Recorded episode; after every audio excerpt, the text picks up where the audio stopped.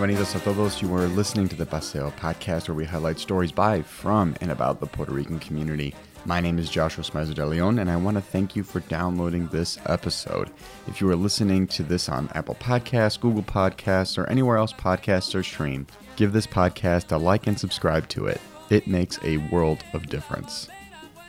We started this podcast as a way to bring attention to the diverse and vibrant stories that make up the Puerto Rican communities here on Paseo Boricua in Chicago and around the world. From La Isla to the diaspora, we hope you enjoy what you hear. Thanks for downloading this episode of the Paseo podcast, everyone. Got a good show for you all today, as always. Our guest today is the first Democratic Socialist elected to Chicago City Council, 35th Ward Alderman Carlos Ramirez Rosa.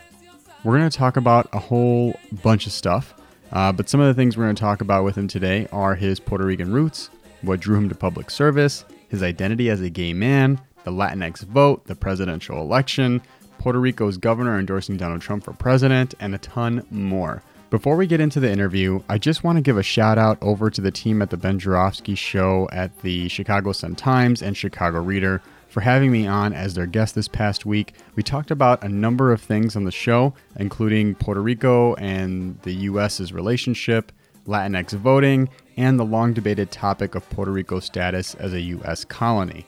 We covered a lot more ground than that, including a little bit of wrestling predictions if you're into that type of thing. Talked a little bit about WrestleMania. If you have the time, and after you're done listening to this, definitely give my episode on the Ben Joravsky Show a listen. If you liked what you heard or disliked what you heard, let us know at Paseo Podcast on Twitter and Facebook. You can also use that handle to reach out to us if you want to pitch a story or just want to say hi. Either way, we love hearing from y'all.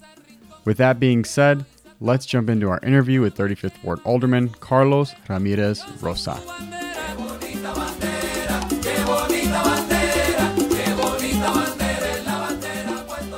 Bienvenidos a todos. Welcome to the Paseo podcast. I am here with the 35th Ward Alderman Carlos Ramirez Rosa. Really excited for today's episode. Carlos, welcome to the show. What should our listeners know about you? Hey, Joshua, thank you so much for inviting me to be on your podcast today. Um, well, I was born and raised in the city of Chicago. Uh, my father migrated here from Puerto Rico, and my mother immigrated here as a child from Mexico. Uh, they met in the city. They had three uh, children, my two older siblings and myself. Uh, went to public schools uh, after graduating from high school here in Chicago. Went to uh, the University of Illinois at Urbana-Champaign, where I got my bachelor's in political science. Uh, and then I returned back to Chicago and started living in the Avondale neighborhood while working in the Humboldt Park district office of then Congressman Luis Gutierrez. Uh, and uh, after working several there, years there, uh, went and became an employee at a union, Unite Here Local One, working on contract enforcement and helping our hospitality workers get the working conditions that they deserve. And then I went to go work for the Illinois Coalition for Immigrant and Refugee Rights, where I worked as a deportation defense organizer. Um, and it was there that uh, I started uh, looking towards the 2015 uh, Chicago municipal election and kind of wondering who was going to run against my then alderman. Uh, I was extremely upset about all the, the displacement that we were seeing in the Logan Square, Hermosa, uh, and Avondale community, Albany Park, and the Northwest Side. And uh, I wanted to uh, make sure that we had representation that was prioritizing our neighborhoods and not the big and powerful special interests at City Hall. So I ran in 2015 uh, I won, and I've been reelected now uh, in 2019. Uh, and it's just been uh, such a pleasure and a joy and an honor to represent the people of the 35th Ward. Remind me, were you the youngest alderman ever elected in the city of Chicago? Uh, not the youngest. Uh, okay. there were two other individuals that were just a little bit younger than me um, when they were elected to the Chicago City Council. Uh, but when I was elected in 2015, uh, I was the youngest then, and I continue to be the youngest now, five years later. Wow. What's that like being in a city council where you're the youngest? um, well, you know, I, I think it's uh, really humbles you um, hmm. because you are surrounded by so many people who have done uh, amazing things, uh, who have amazing career trajectories, uh, who have a lot of experience under their belt. And so it's definitely been a challenge, uh, but also a great learning experience. You started off the episode when you were introducing yourself. You talked about your family. Uh, your father arrived here from Puerto Rico. What part of PR is your family from again? Uh, so he was born in San Sebastián, Puerto Rico, uh, in Barrio Robles. Man, Carlos, we've had a lot of guests from San Sebastian lately. I, there's like something in the water here. I, you know, I, growing up, I used to think that everybody in everybody that was Boricua here in Chicago was from San Lorenzo, where my family's from, where my abuelo's mm-hmm. from. You're in public service right now. Did you did you did your father have any influence on your perspective on society, on your perspective on getting involved politically in your community? Yeah, absolutely. No, I think that's a great question. Um, my parents definitely had an impact on uh, the way that I view the world, my values, uh, how I put my values into action. You know, since you're asking specifically uh, about my father, and since this is a Puerto Rican podcast and we're talking about uh, being Puerto Rican, we could talk um, about you know, your mom too. We could talk about your mom. um, you know, he was born into uh, poverty in San Sebastian. Um, it's interesting, actually. One of my friends, you know, the Newberry Library here in the uh, city of Chicago has uh, one of the most extensive uh, colonial records, lots of documents, uh, manuscripts uh, from uh, the Spanish colonial period in the Americas. And so one of my friends, she claims, I haven't verified this myself, but one of my friends, she, her family's from San Sebastian as well. And she went to the Newberry Library, looked at the colonial records, and she claims that the Rosa family arrived to San Sebastian in uh, 1600 uh, on the dot, and they arrived as indentured servants wow. uh, to work the sugarcane fields. And uh, my father, as a child in the early, uh, well, the mid 20th century, because he was born in 1950, he um, was uh, working the sugarcane fields. He claims that he was working them at the age of 11 uh, sometimes, as as you know, people when they tell stories, they get younger and younger. So maybe at some point he was saying he was out there with a machete at the age of four. Uh, but um, but yeah, and, and I think for me, that just kind of shows, you know, from 1600 to you know 1950, uh, for 350 years, the Rosa family, you know, worked the sugarcane fields uh, in San Sebastian, and um, you know, I, I think that you know he was extremely hardworking. Um, you know, they, they didn't have much uh, as a family. Uh, and actually, uh, during Operation Bootstrap, uh, of course, when the federal government was uh, flooding the island of Puerto Rico with resources, which we know much of that was in response to, you know, people organizing, leftists demanding, you know, justice, social and economic justice for the people of Puerto Rico and, and independence. He actually, with his family, flew out to Chicago I believe it would have been around 1957, if I remember how he told me the story. But his father did not like, uh, you know, the the situation here in Chicago, and so they moved back. My father then grew up in in Puerto Rico, went to high school in Puerto Rico. I remember him telling me that because he was the most studious and because he was uh, the smartest um, of his siblings. I hope my uh, my tia, my tios aren't upset about that, but uh, that his father said, okay, you know, we're gonna pay for you to finish high school and we're going to support you going to uh, college. And so he was able to receive a college scholarship. I think it was the Inter American University. Hmm. And um, he was not able to keep up the GPA necessary to continue studying there. Hmm. And that's when he heard about a program uh, at the University of Illinois at Chicago. Uh, I believe it was called Teacher Corps that was seeking to recruit bilingual educators or prospective uh, bilingual educators. And so uh, that's how you ended up in Chicago. I met my mom in that same program. Um, and so what that really taught me from a young age is that, you know, people uh, need a hand up.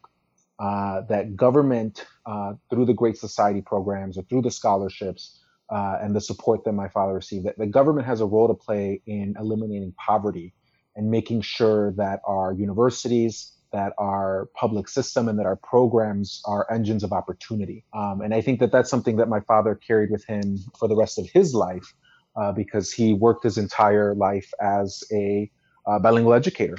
Um, so when he graduated uh, from UIC uh, with his degree in education, my mother and he started alongside many other bilingual educators an organization called Chicago Bilingual Educators. And they organized and pushed the Chicago public schools to hire more bilingual educators, um, but also to hire more uh, Latinos and Spanish speakers and bilingual educators to positions of authority within uh, the Chicago Public Schools administration.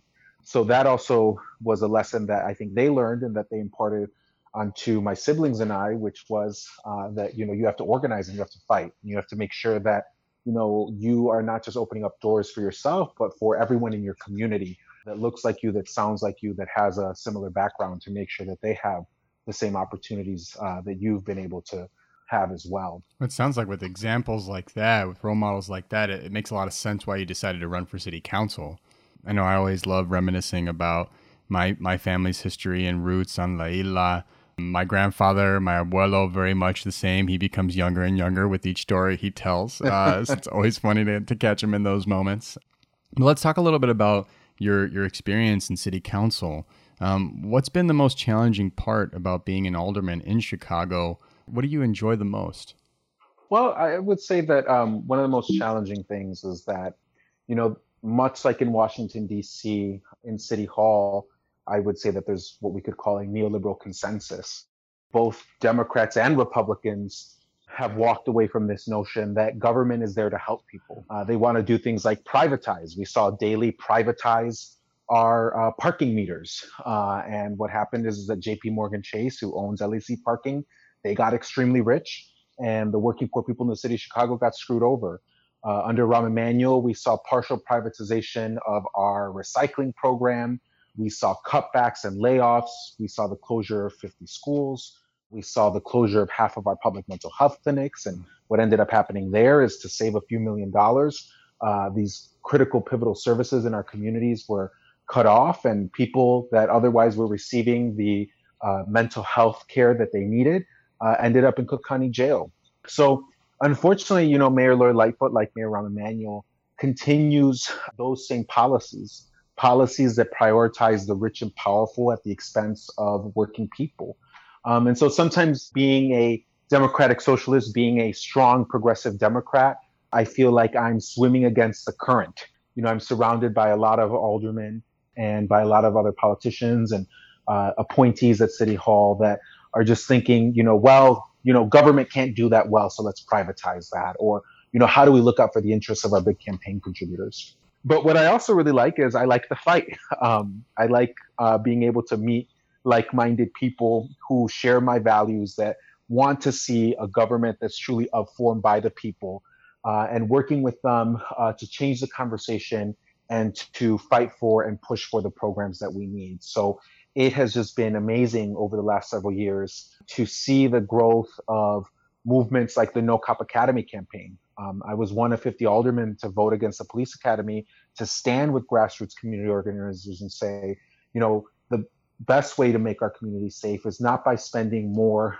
on police and a you know shooting range and swimming pool for cops. It's by investing in after school programs, job programs, mental health services, education that movement has now grown to a uh, you know defund CPD, reimagine policing campaign, uh, where we just had 87% of Chicagoans, uh, 18,000 Chicagoans that filled out the mayor's 2021 budget survey say that they wanted to see less money spent on policing and more money spent on the community programs that keep us safe. Yeah, I think anybody that follows you on Twitter, that sees you in interviews, that sees you at press conferences, knows that you don't hold back. You very much speak your mind. When you speak, it sounds like you are staying true to your values, true to your identities, true to your beliefs. It's nice to see people that are really sticking to their morals, sticking to their values, and really trying to speak truth to power as best they can in our current system. I did want to talk a little bit about your identity, your party affiliation. You were the first Democratic Socialist and you were the first openly gay Latino elected to the Chicago City Council. And this is a big deal for Chicagoans, especially the LGBTQIA plus community. So I'd love it if you could just walk us through what what led you to embrace your identity when you decided to run. Was there a lot of personal reflection involved? Were you getting a lot of familial uh, friend support? That's a pretty big step. Those are two big firsts. especially in a city like Chicago, which we like to think is very progressive. And I think in a lot of aspects it is. But I think there's certain things when it comes to party affiliation and identity where sometimes the, the voting blocks that exist in our ward aren't, re- sometimes they're not kosher for some reason. So for you to embrace your identity and run as a democratic socialist, what went into those two decisions to, to be out so publicly? Thank you for asking that question. You know, I, I think that for Latinos in the US, we know what it is to have an identity because we are taught from a young age to have pride in uh, our heritage. Many of us go to Puerto Rican parades growing up uh, and hold that Puerto Rican flag and we wave it. We go to the Mexican parade and we wear that Mexican, uh, you know, uh, uh, we wear that, we wave that Mexican flag. Um, and unfortunately, that same pride in our, you know, sexual identity or sexual orientation is not something that most parents are telling us to be proud of or to be cognizant of. Um, and unfortunately, you know, oftentimes many of us uh, grow up with parents that are hostile or abusive towards their children and and their uh, you know sexual orientation. And so, it did take me a, a lot more time to embrace my uh, sexual orientation and who it is that I love. And, and even after I had embraced that for myself, it took a lot more time to share that with the broader public than with others that I love. It's often remarked that coming out is a lifelong process because you know every time you meet somebody new or every time you're in a new workplace or a new educational setting or institution you know you're oftentimes to once again make that decision you're oftentimes forced to once again make that decision of you know, in this moment, am I going to, uh, you know, divulge or share, you know, that my partner is a man or a person of the same sex? But I felt that, you know, when running for office, it was important that people um, know who I was and know my full identity. Um, and I think it's important to also normalize and to make it acceptable and to push the envelope to say, you know, uh, that we uh, as humans have so many different ways of expressing our love and our care for each other and that you know if you're a gay man or woman or if you're a queer person or a trans person uh, that you should feel fully embraced in society and be able to live a dignified life. And so one of the first things that i did uh, on the campaign trail was send out a press release that you know that i'm openly gay latino and and that you know that's important that i'm running in the 35th ward. Because a lot of people told me the 35th ward on the northwest side of Chicago, overwhelmingly Latino, you're going to face a lot of homophobia. They're never going to elect the openly gay man, or you know, uh, there's a lot of mm-hmm. Catholicism, and you know, they're going to reject your sexual orientation.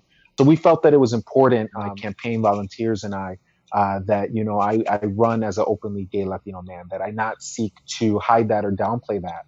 And so, actually, one of the first sound bites or news coverage that I got in my campaign was just a short, you know, few seconds on Univision where they say, un joven abiertamente gay se anuncia para, you know, se declara para concejal distrito 35. Wow. Um, and that, that was pretty much it.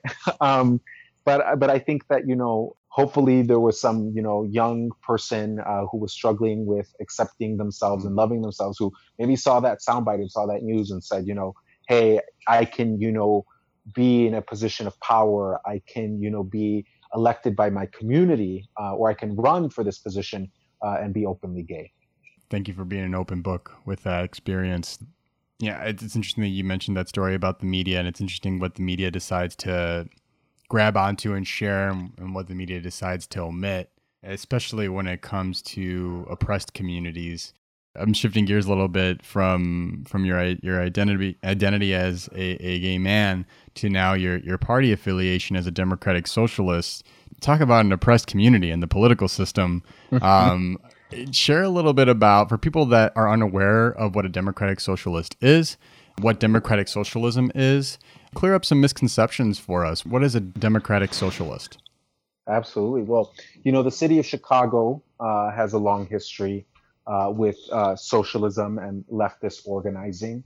Uh, it was in this city that a uh, Afro Latina, Lucy Gonzalez Parsons, led the first May Day march in the history of the world, where 20,000 people, alongside Lucy and her husband and their children, marched down uh, Michigan Avenue demanding an eight-hour workday, demanding uh, workplace democracy and, and dignity for workers.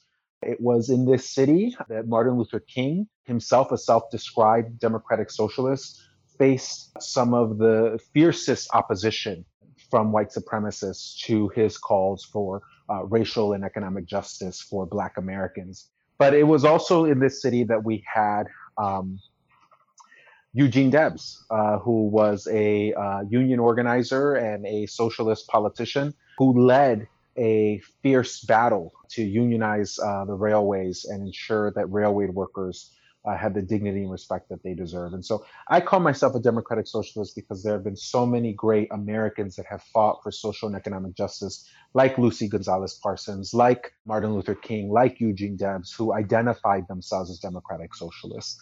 Uh, and I call myself a democratic socialist because I believe that we should have freedom and democracy in the workplace and in our economy and in our form of government. So I believe that people should have a right to self determination, that workers should have a real say in their workplace and in their working conditions and be able to share in the wealth that they're creating.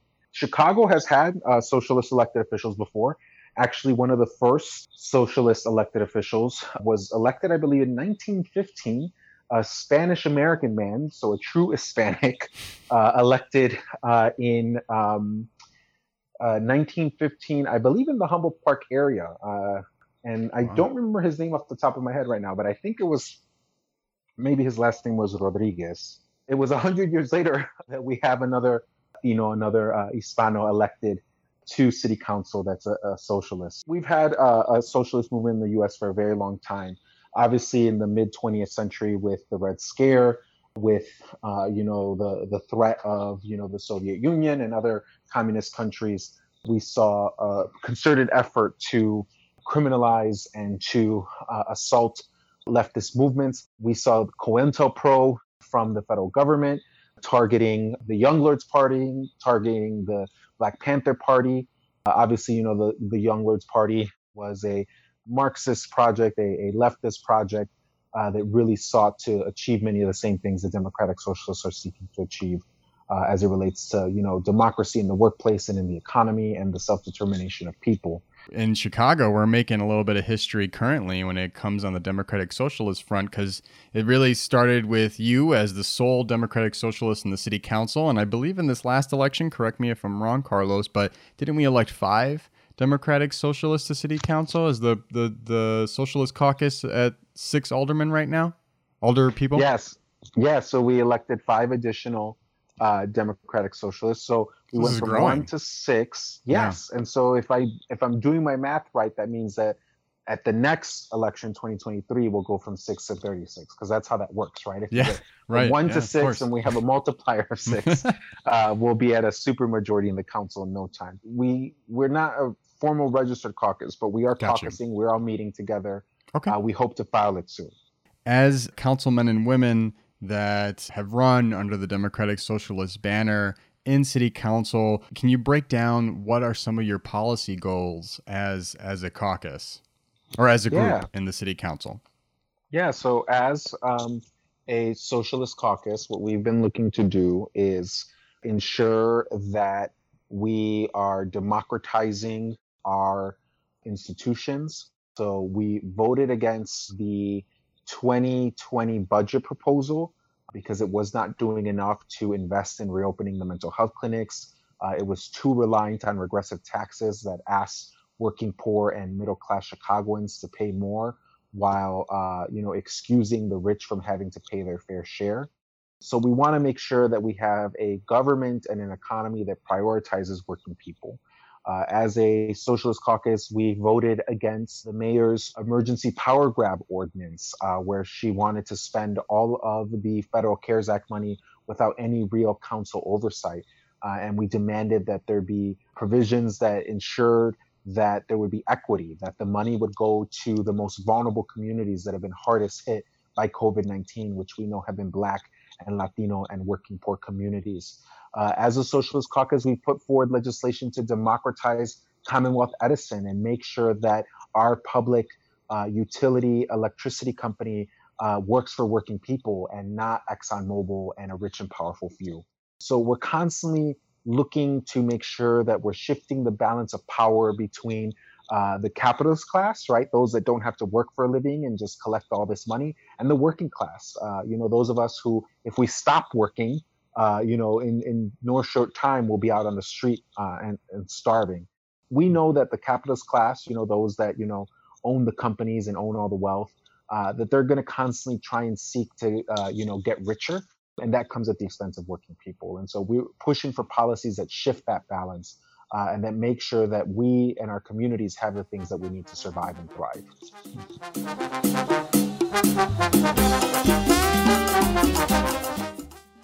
We're going to take a pause for the cause, but don't go anywhere because when we come back, we're going to hear more from Carlos on his thoughts regarding the Latinx vote, the presidential election, and Puerto Rico's Governor Wanda Vázquez's endorsement of Donald Trump for president.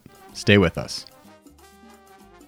We want to take this moment to say thank you again for listening.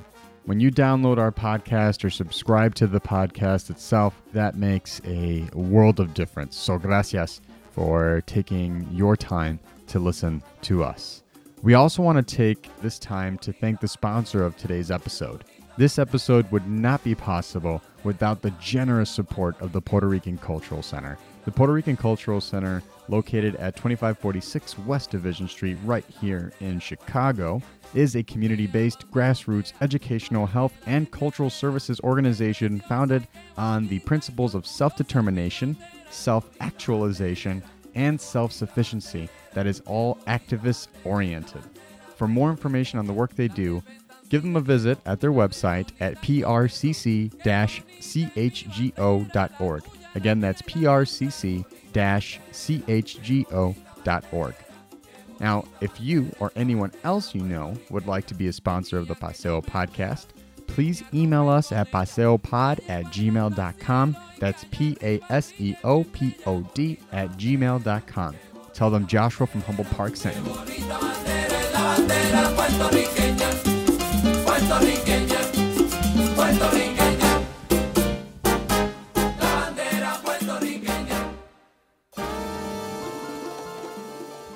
In the last Illinois gubernatorial election, you were briefly slated to be Daniel Biss's running mate. Uh, if you remained on the ticket and Daniel won, that would have made you Illinois' first Latino lieutenant governor. To this day, we have yet to have a Latino governor or lieutenant governor, or a Latina governor or lieutenant governor.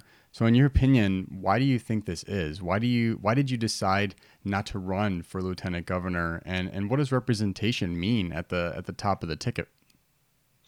Uh, well, yeah, that's a great question. Um, I think it's important that you know communities, particularly marginalized communities, uh, have representation in government. You know, I believe in the identity politics that were put forward uh, by Black women.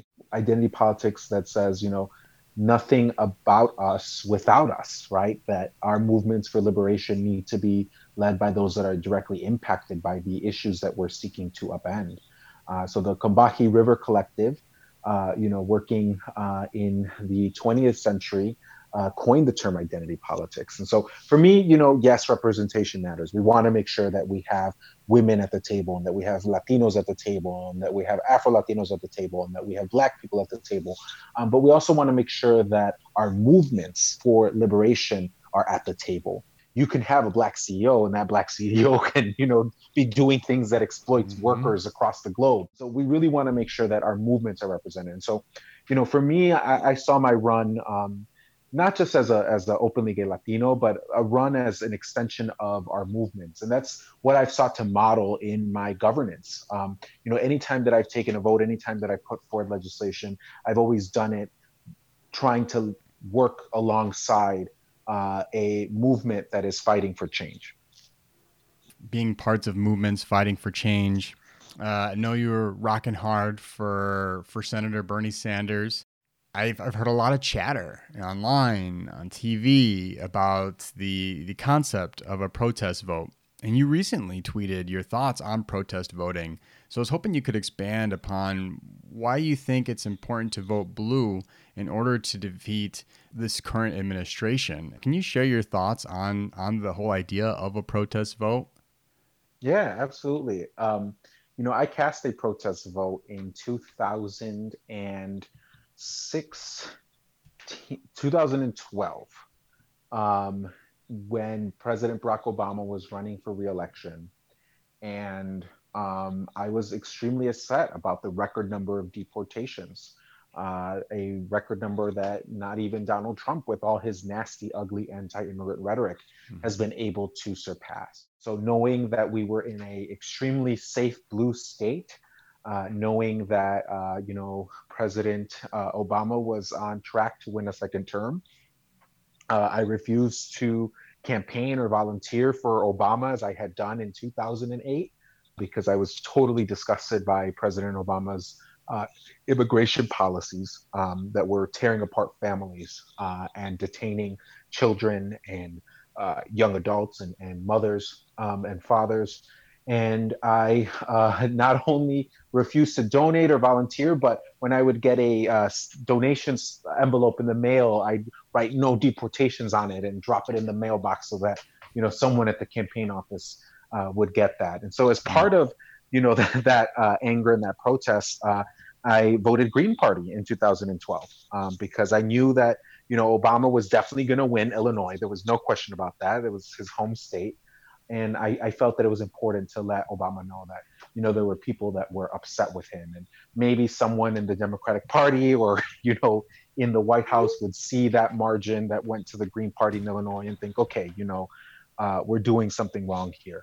Um, but this year is is different, um, and I think it's different because uh, we have a president in the White House who is hell bent on destroying the rule of law, uh, on shredding up the Constitution and the protections that it gives uh, trans people, immigrants, people of color, Black people, who riles up his white supremacist base uh, in a way that we have not seen a president do uh, in a very long time. I think that I myself, you know, speaking as a, as a queer man, as a Latino man, I'm extremely afraid. I've already seen the harm that uh, Donald Trump has caused in his policies and in his rhetoric. Hate crimes are on, on the rise, they continue to be on the rise. The radicalization of the extreme right and the far right continues to occur. And so I think it's extremely important that we not only defeat Donald Trump, but that we send a resounding message that we are done with Trumpism. Um, and so I think we can't leave anything up to chance. COVID 19 has impacted voter turnout. We saw how voter turnout collapsed in the primaries as a result of this pandemic. And so while things look promising right now, you know, we have a record number of early votes cast. Uh, we've had a record number of mail in ballots requested. I don't think that we as a people, as a society, should leave anything up to chance. and so, really, for me, this is about defeating Donald Trump. I don't think that Biden is going to deliver the change that we need, but I think that we as working people, we as queer people, as Latinos, as immigrant communities, as brown communities, as black communities, we are going to have a much better chance of pushing forward our policies for change under a Biden Harris administration than we are if the status quo continues. And I think that if Trump is reelected, things are going to get much, much worse. Hmm. Oh, well said. I definitely want to talk about the Latinx voting bloc. Um, but really quickly, I remember reading this article in NBC News that was talking about why a growing number of Puerto Ricans are not registered to vote. And um, I mentioned this in our last episode that I, in recent recent migration of Puerto Ricans, we're looking at 200,000 Puerto Ricans that haven't been have not registered to vote. And you look at the reasons and disinformation, not understanding that they can early vote or that we're currently in the the they currently have the ability to to vote for for president, a lack of understanding of the American political system, a lot of voter suppression. Uh, so looking at Latino voters uh, as a voting bloc, especially Boricuas, um, you know, you, you, point well taken. Like we we do need to send a resounding message that this Trumpism, uh, we're not having it, especially with how he's treated the Puerto Rican people. But I, I have been flabbergasted recently, Carlos, because I, I remember seeing some recent polling that showed there was a, a high number of undecided voters within the Latinx population. I, I want to say if I'm remembering correctly, the Latinx voting voting bloc uh, has the highest number of undecided voters. So, knowing everything we know about Donald Trump, from at least a Puerto Rican perspective, from uh, throwing paper towels at us, from not approving congressional funding that was approved by Congress years ago, to trying to negotiate uh, Puerto Rico being sold in exchange for Greenland, to demonizing the Latinx community as a whole. Everything we know about Donald Trump and his administration and the policies he's trying to push, whether you support him or oppose him, you know, wh- why do you think Latinos are so undecided about this election? Well, you know, I think that historically, uh, from Reagan onward, um, Republicans at different points of time have been able to receive, uh, you know, as much as as a third of uh, the Latino vote in a presidential election. Um, we saw that decrease over time. I think a lot of folks in the Latino community are still extremely upset about the record number of deportations and family mm. separations that occurred under President Barack Obama. I know when I was knocking doors in rural communities uh, and knocking on Latinos' doors in Iowa, in uh, Mexican immigrants' doors in Iowa, and asking them to come out and vote for Bernie Sanders, uh, there was still a lot of anger where people said, I'm not mm. supporting the Democratic Party anymore. You know, I saw the deportation policies under uh, President Obama and uh, Vice President Biden. And Biden didn't really make an effort to uh, address that issue until the eve of the Nevada caucus, when he realized that in Nevada, which is a heavily Latino state, he was going to run into issues with Latino voters who overwhelmingly went for Bernie. But I think it's also because, you know, the Latino community is so diverse and, you know, the issues that speak to uh, the Mexican community are different than the issues that speak to the Puerto Rican community, are different than the issues that speak to the Cuban community, Venezuelan community, Dominican community, uh, and on and on. And so, you know, certainly there's, uh, you know, the the specter of communism that still haunts the Cuban American vote in Florida, uh, that you know is leading some to support Trump. So we'll see. I, I think in the end, um, I think that you know Biden is is going to win two thirds of the Latino vote, if not more. Uh, and I think Biden is going to win, you know, 85% of the black vote, if not more. Um, Democrats only win the White House when you have huge, big turnout. You know, if Biden loses to Trump, in part it'll be because he didn't rack up big numbers amongst black voters and Latino voters. And I think that that should really push corporate Democrats to rethink their strategy. What are the substantive policies that they are putting forward that speak to these communities? Latinos care deeply about education. You know, we're a community that wants to be able to see our young people go to college and thrive. The college scholarship that my father was able to benefit from, a federally funded program that allowed him to graduate debt free, does not exist anymore. Bernie Sanders was able to win so much of the Latino vote in part because he was putting forward a college for all program. So I think that you know the Biden campaign, obviously at this juncture, uh, has not put that forward. And if Biden loses, God forbid, I think that should be a, a, lesson to corporate Democrats that you really have to speak to the bread and butter issues that motivate voters of color to turn out. From a Puerto Rican perspective, under the Obama administration, that administration gave us the Promesa Act in 2016. And we've seen how that has really led to a crippling of Puerto Rico's ability to be self determining, self sustaining. It's interesting to, to hear your accounts and when you're when you were door knocking the conversations that I do have, at least in the Puerto Rican community, it feels like, at least here in Chicago, we, we tend to lean a bit more progressive, or and maybe that's just a reflection of the type of Boricuas that I hang out with in, in Chicago. But I found it interesting focusing on La Isla. I saw recently that the governor of Puerto Rico, Wanda Vázquez, endorsed Donald Trump for president. And earlier in this episode, when we were talking, I mentioned all the things that Donald Trump has done to really slap the face of the Puerto Rican community. Um, how does someone like the governor of Puerto Rico, knowing what we know about Donald Trump and how his administration has looked at at Puerto Rico, do you have any thoughts on on why someone that is the head of, of the Puerto Rican government would endorse someone like Donald Trump? You know, she is so irrelevant I think, the political landscape. Uh, we know that you know she's affiliated with the Republican Party, hmm. and within the Republican Party, Donald Trump has a 97% approval rating. I think that she's trying to remain relevant in uh, politics. I think that she's hoping to engender herself with the Republican leadership, but I don't think that her endorsement won Donald Trump any Puerto Rican votes, whether Mm. that be in the U.S. or on the island. I think that you know Wanda was rejected by her own party in the primary. You know she lost to Pierre Pierluisi, and I think that says all that we need to know about you know whether or not there's anyone following her lead on this issue. Really appreciate you being on the show today. Uh, how can people keep up with you? Give us the the website, the the social media channels. How can people keep up with you? Uh, so if you're looking to reach out to me about city government stuff, look up Chicago's 35th Ward Alderman on Facebook. If you're looking to keep up on me on my political views and things like that, you can look up Carlos Ramirez Rosa on Facebook, or you can follow me on Twitter at CD, that's Carlos uh, Diaz and Daniel Rosa, CD Rosa on Twitter.